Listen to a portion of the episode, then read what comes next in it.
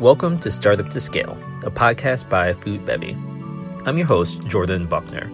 Join me as I talk to aspiring entrepreneurs, seasoned industry experts, and everyone in between as we unlock the keys to growing from startup to scale. Fundraising for CPG brands in this environment is extremely challenging, especially for emerging brands. So my guest today, Jimmy Semrick, has managed to raise $650,000 in the past couple years and is using that money to expand distribution with Molson Coors and Anheuser-Busch while extending their manufacturing space.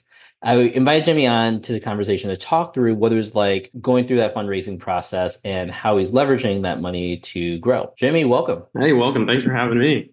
Of course. It seems like every time I see an update from you, there's like a, a, big move from like new products being shipped out, new packaging, the new website, new production space. So it's been a busy year for you. It has been insanely filled with change.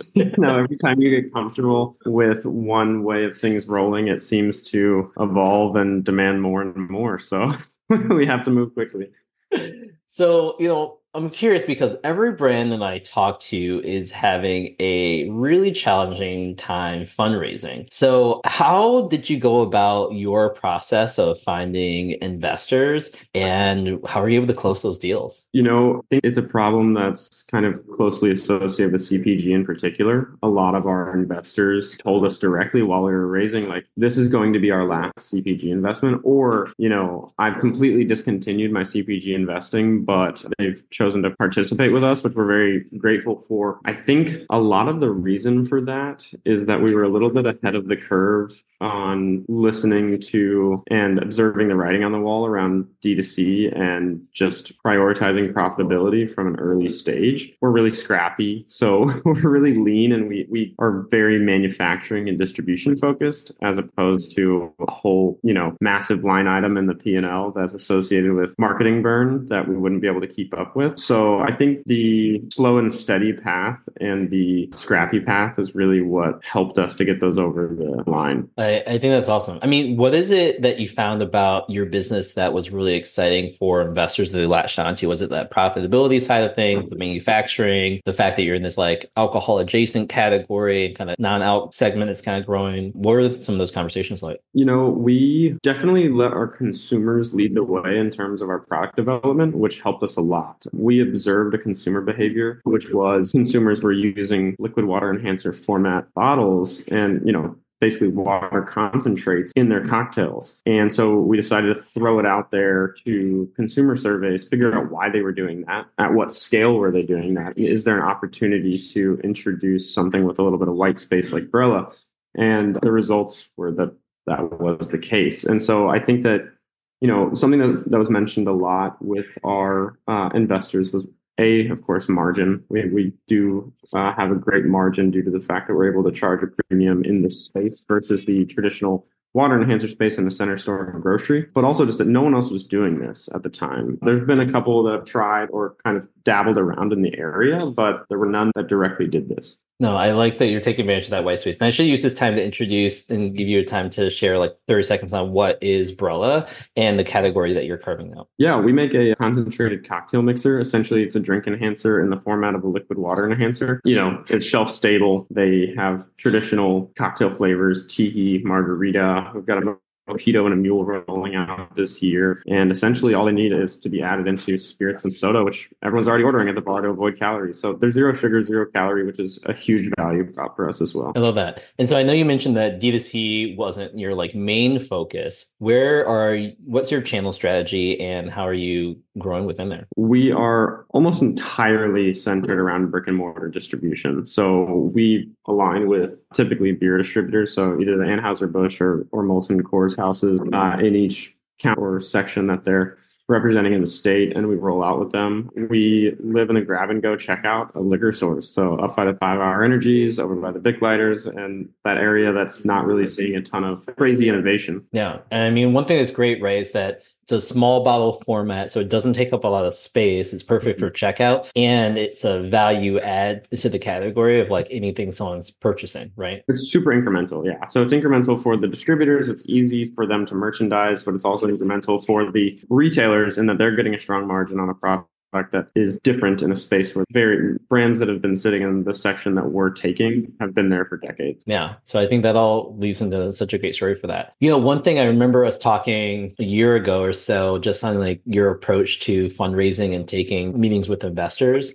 How did you approach the outreach to investors and how you pitch to them and which parts of just that process and how you were able to manage it? We early on established a really strong board of advisors, and most of our, our flow for investment has come from them. That's been a blessing because we haven't really had to do, you know, massive prospecting lists and a bunch of cold outreach. It's mostly been inbound and uh, a few meetings, and we've managed to build a cap table that can support us for the, the years to come, which has been nice because we were really focused on execution. And I, I hear a lot of founders talking about how they have to completely, you know, tune out and focus focus on on fundraising and I could not afford to do that. Yeah. I mean, I think remember one thing you told me is like in that inbound process, like you'll take meetings with investors, but you're not out there begging for money, right? you know, I think like I think a lot of brands are in that situation. They're like, if we don't get money, like we're going to go out of business tomorrow. And I think a lot of investors can sense that, and that doesn't make a great investment or a reason to put money into the business. Yeah, we want people that are really bought in on what we're doing here and that trust us uh, to be stewards of their capital. You know, we really put our backs against the wall, and we, we're in it with them, so we move as such. You know. That's awesome. You know, I remember just with uh, fundraising for TeaSquares,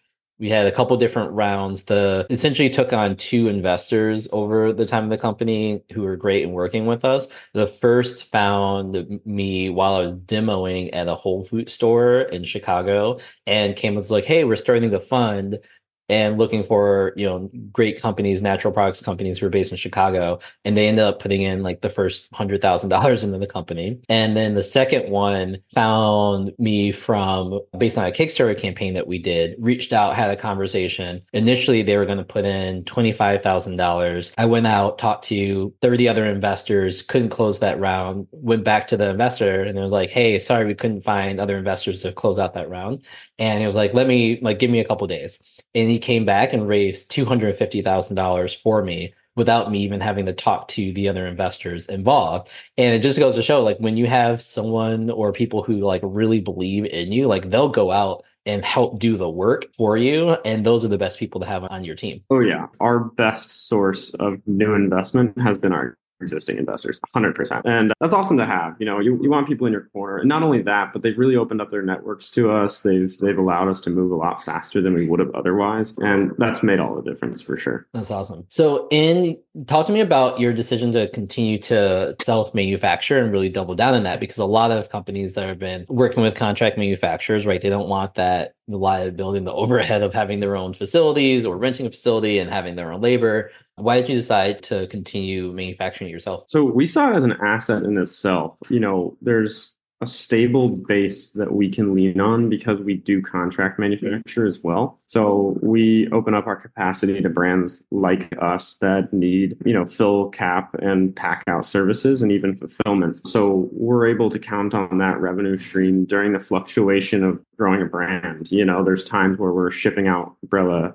you know, every single week. And there's other times where, hey, you know, we're hitting a, a dry spell or, you know, in a growth mode, reaching out to new distributors or counting on the depletions to come back in at a later date. And, you know, additionally, we set out to make sure that we had kind of contingency plans in place. Like, what if manufacturing doesn't work out for us? And so we reached out to co-packers for liquid water enhancers and found that the two main players in the space had both religious and family values commitments, so they would not participate in anything that was associated with alcohol. And so we're like, oh, we need to do this either way. Yeah, there's not another option for us, really. Exactly. So we this year we've made investments. So we've got a full bottling line coming in and some packaging equipment as well for scaling our capacity. Yeah, I think that too just opens up a lot more options for testing new flavors and being able to do limited drops and so many other things that can help you there. I'm curious. I talk with a lot of founders, and I did myself with TeaSquares. We self manufacture for most of our company as well. And I found that it was almost like running two different businesses, right? You have like the manufacturing supply chain side of things and managing labor and having people coming in. And then you have your sales, distribution, the marketing side.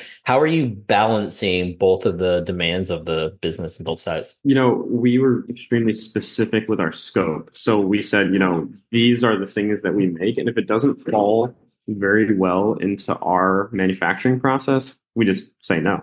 You know, our COO, George Coyne, has a software background and he was able to build us an ERP with this crazy software called Katana that's been great for us. So we can just upload people directly into our process. But in terms of kind of toggling in and out of that function, you know, on the umbrella side, we've had to position ourselves in the path of least resistance. You know, we want to make sure that when product goes out, it's positioned in a, a way that the, the velocity is there and doesn't demand, uh, you know, a ton of in-market stuff. We don't we don't want to be living in Missouri and Idaho and, and Wisconsin and yeah. Chicago.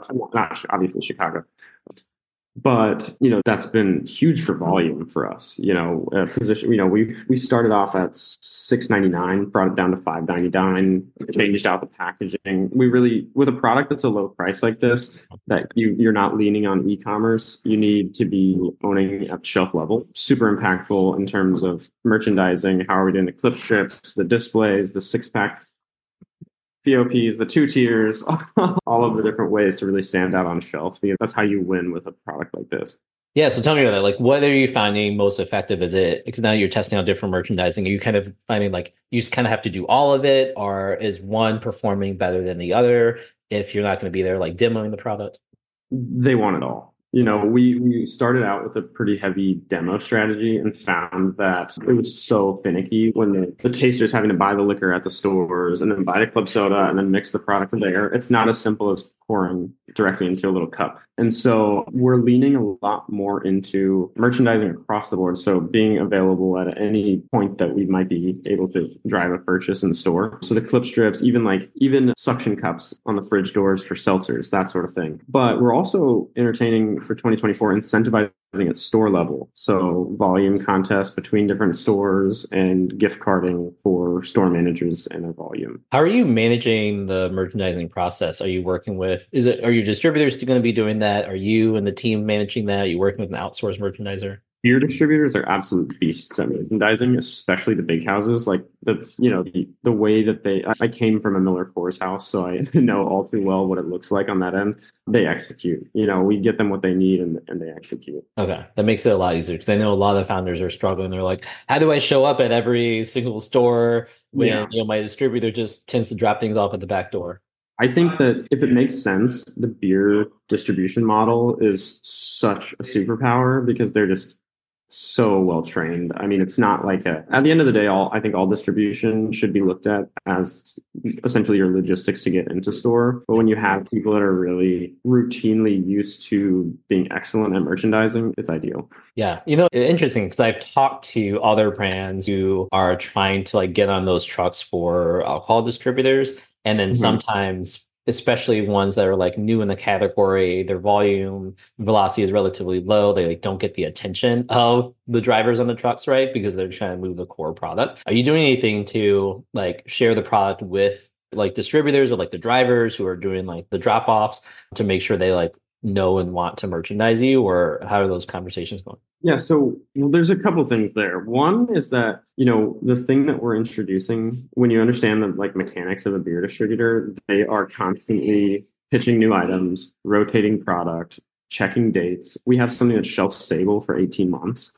So that's a huge plus for us in being able to set it. Additionally, like they're used to building like case stackers, like 50, 24 packs on this massive thing in the middle of the sales floor and, you know, putting up all the signage and, and different sales collateral. Whereas in our case, our master case is a display they set it down and it is perfectly displayed immediately. But also, they're getting a lot of paralysis when it comes to new introductions flooding in from RTDs and seltzers and new beers, whereas they've never seen anything like what we're doing. And so when they're at the front of the house, it kind of stands out to them. But we take an extra step. We don't just leave it as, hey, our product is so different that you're going to be fine. We go into market during all launch periods. We meet all of the reps. We do a GSM general sales meeting with all of the reps each time that we launch a new distributor. And so we're there in person doing the sales training, doing ride alongs, and opening those top tier accounts at the first week. That's awesome. I think one of the things that most founders don't invest in is a launch strategy for every retailer, region, or distributor. And I made this mistake myself, right? It's like, hey, let's just send the product to the distributor, get in the store, and like see how it does. And almost, you know, 99% of the time, like if you just leave it alone, like it won't do well because it's a new market, new customers. Our brands, right? You don't have awareness for people just going into the store. And so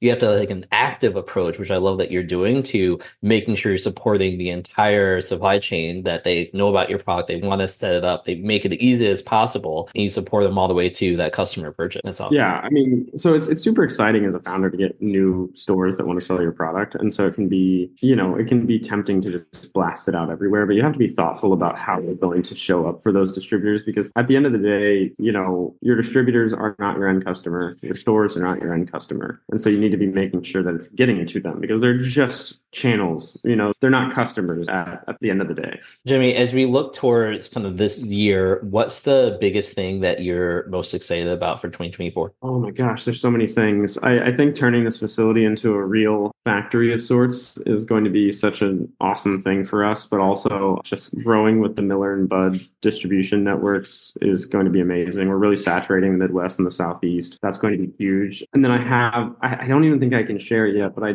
we did just get a major deal with a big buyer. I literally got the email right before. Oh, wow. so I'm still giddy from it, but it's going to be huge and I'm really excited about that. But I don't I don't think I can share it just yet. I'll go. I'll share that once it becomes public to everyone. You can go back and listen. But that's amazing. Jimmy, I'm so excited for everything you're going to accomplish this year. You're already on a terrific journey and can't wait to celebrate more of your success. Thanks, Jordan. I appreciate it. Thanks for having me on.